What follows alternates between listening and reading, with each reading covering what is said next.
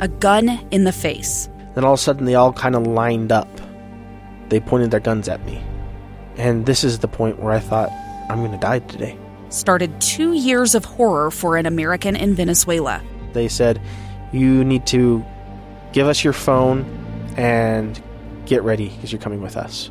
I'm Becky Bruce, and I spent a year researching and piecing together Josh and Tammy Holt's story about their ordeal in a notorious prison. That's when everything started to turn bad. We had another pound on the door. Boom, boom, boom. And there was the police once again.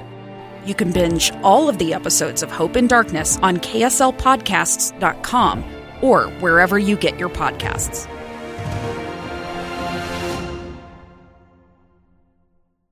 Inside Sources. Inside Sources. Where KSL offers Utah deeper insights on the news. Here's our host, Boyd Matheson, on KSL News Radio. Of course, Republicans in Congress now are starting their own versions of hearings into the Biden administration, uh, and particularly into the immigration policy at the southern border. The, the hearings, of course, uh, are looking at everything from Homeland Security Secretary uh, Mayorkas and his role in all of that. What's going to come of those hearings? More importantly, how do we start getting forward uh, in all of this? And uh, of course, we always turn to our inside source, Suzanne Monyak, who's the staff writer at CQ Roll Call. Uh, where she covers immigration law and policy in the courts and on Capitol Hill. And uh, Suzanne, thanks for joining us. Uh, we know we had a, uh, a, bipartisan group that went to the border, uh, which is always a good thing in my view. Uh, but give us kind of a, a, lay of the land. Where where are we now? Obviously, the Republicans are ramping up and uh, having some hearings, and, and there's many issues to that we'll get to. But what's kind of the general lay of the land right now? The lay of the land is differing a little bit right now in the House and in the Senate. Those two chambers, we're kind of seeing somewhat different dynamics when it comes to immigration.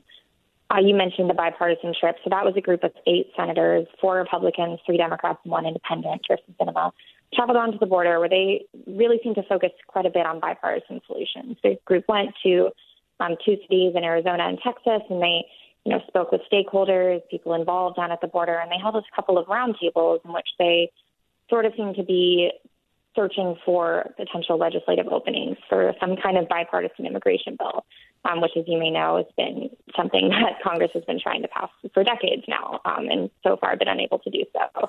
Yeah. But re- really, seems these senators, the challenge ahead is the House, which of course is controlled by Republicans, and they seem a little bit less amenable to that kind of bipartisanship. Yeah, and uh, it'll be interesting to see uh, if uh, if this is another I always, I always hate the gangs, the gang of eights, the gangs of twelve, the groups of whatever. Uh, those are always dangerous things, but uh, but I'm, I'm, hopeful that they can get to something again narrow, specific. I think where there is a lot of agreement. It seems like uh, we end up swinging for the fences, and and we just need to hit a couple of singles. I think would make a a bigger difference there. So give us the the positioning on the other side of the Capitol uh, from the House. Uh, obviously launched uh, into some hearings on Wednesday. give us the lay of the land there.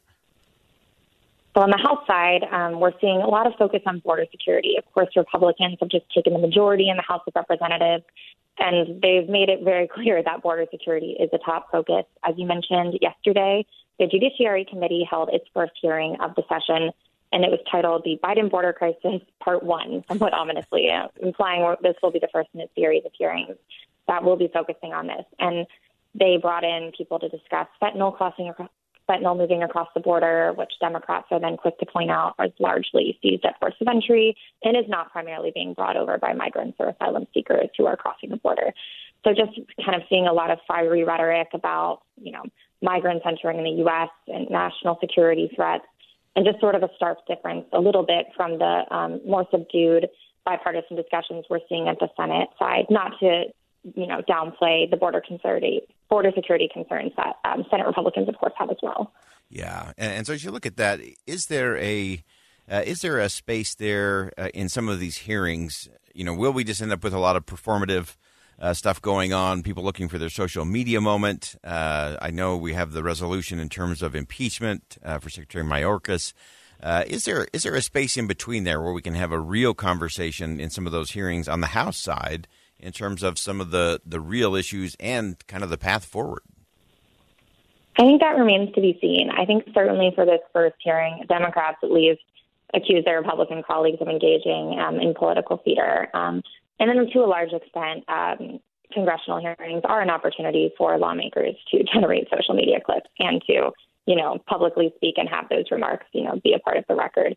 And I mean, I think that if Republicans want to be very serious about passing a bill that tightens border security funding or, you know, increases enforcement measures at the border, then they would need to consider, you know, looping in Democrats because at the end of the day, nothing will pass the Senate if it's a partisan bill in the House because the Senate is controlled by Democrats. So if they want a border security bill passed, they will need to accept provisions protecting undocumented immigrants because that will be anything else would be a non-starter in the Democrat-controlled Senate.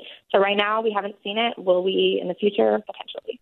Yeah, I, I just think this is one of those where there's, if you get past all the headlines and all the, well, we'll, we'll invoke our former Senator uh, Ben Sasse's uh, performative jackassery uh, from the extremes on the left and the right, uh, because there's so much agreement in terms of just some of those basic things that, that need to be done. Is is there anyone either in the House or in the Senate who is is kind of taking that laser focused approach of hey can we can we just do this? We all agree on this. Can we just do that? Or is, are the politics so big and so heavy uh, and both sides using it to raise campaign cash and have as a wedge issue uh, are we just not in a space where anyone can say let's just do one very specific thing there doesn't seem to be a ton of appetite for a particularly narrow immigration bill. I will say that uh, Congresswoman Maria Elvira Salazar in Florida, she's a Republican, um, has really kind of stood out a bit as a Republican who has put forward some pretty concrete immigration proposals that are a little bit more narrow than the path to citizenship that Democrats have pushed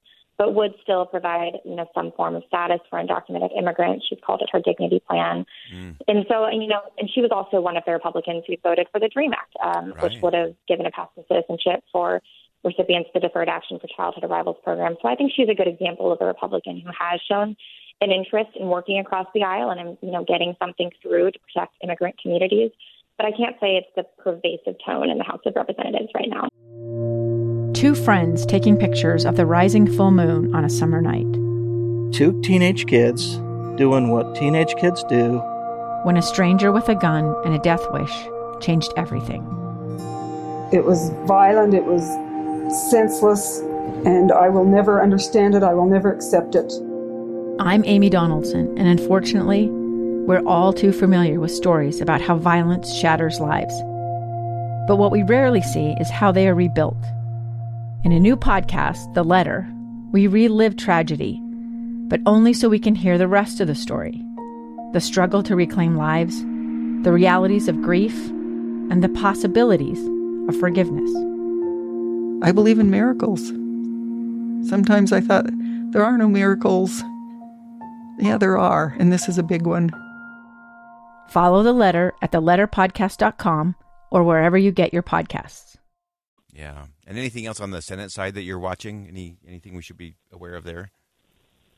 Um, well, in terms of inside the House, you mentioned impeachment, and I think that's certainly um, the next move to watch. Um, right. Just on just hours, not even hours after the hearing, it slightly overlaps with the hearing, um, a group of House Republicans held a big press conference announcing another resolution to impeach Homeland Security Secretary Alejandro Mayorkas for what they see as uh, failing to secure the border in violation of immigration laws. This is the second measure to impeach the Homeland Security Secretary that's been released um, this year, um, and it's only February 2nd. So I think we might even expect to see some more. But I think that's just an example of where House Republicans are really just kind of ramping up um, that scrutiny of the Biden administration and making it really clear that really setting the tone, I think, for um, a session that's going to be very, you know,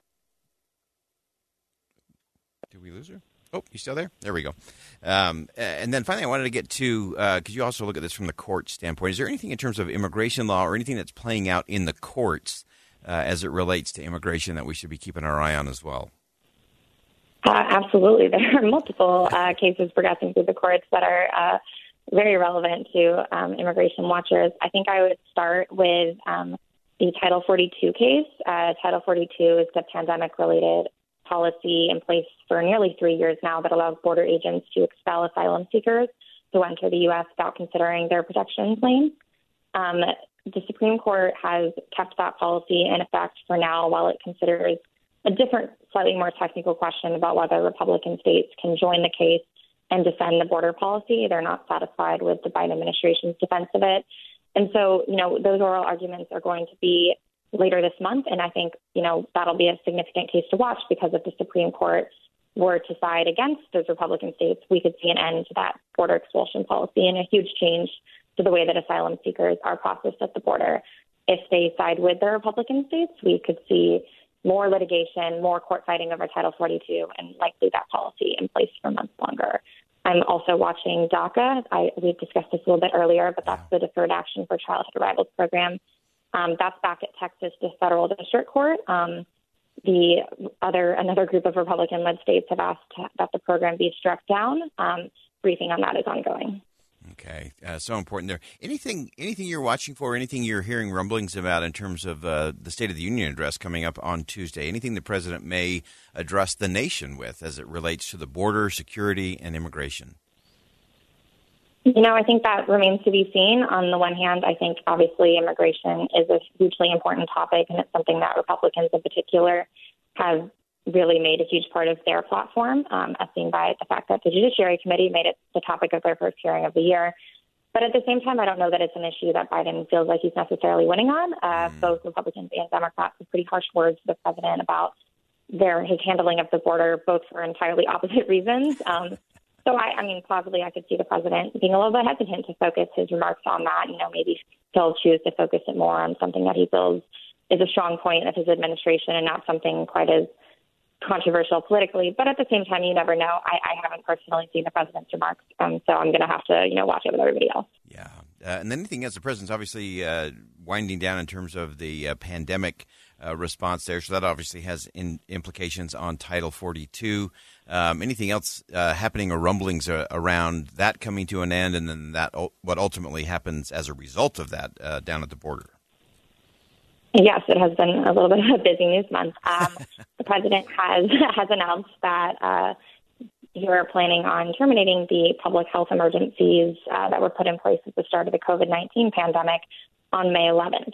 And the president has said that he's he believes that when those policies terminate, that's going to take that Title 42 policy down with it. Um, and I've spoken to lawyers about this, and they point to language in the Title 42 order itself, or at least in the latest version uh, issued under the Biden administration, that does very clearly state that when the national public health emergencies end, so will this Title 42 border expulsion policy. So Title 42 is really a bit up in the air now because it's you know being litigated in court, and what the courts do and don't do is going to affect whether that policy stays in effect or goes. But also on like a very separate track, the Biden administration might be lifting it in a different way. Right. I am sure if they do so, we will see more litigation. Uh, fantastic. Great insight, as always, Suzanne Monyak, staff writer at CQ Roll Call, covering immigration law and policy in the courts and on Capitol Hill. Always helps us make our way through a very complicated, complex uh, set of policies that, uh, that impact everybody in a significant way. Suzanne, always appreciate your perspective. Thanks for joining us today. Thanks for having me. All right, a great perspective there from Suzanne. Love having her on. She's so smart on all of those issues and how they're all interrelated, and how if we just took a little more simple approach, we could get a lot more done that actually will make a difference uh, for all of us as it relates to immigration and the border. We'll step aside for a quick commercial break. We'll be right back on Inside Sources here on KSL News Radio. A stranger with a gun came upon two teens taking pictures under a rising full moon. But violence is only the beginning of this story. Sometimes I thought, there are no miracles. Yeah, there are, and this is a big one. I'm Amy Donaldson, and I've spent my career talking about how lives are undone by violence. The Letter is a podcast about how lives are remade. Follow The Letter at theletterpodcast.com or wherever you get your podcasts.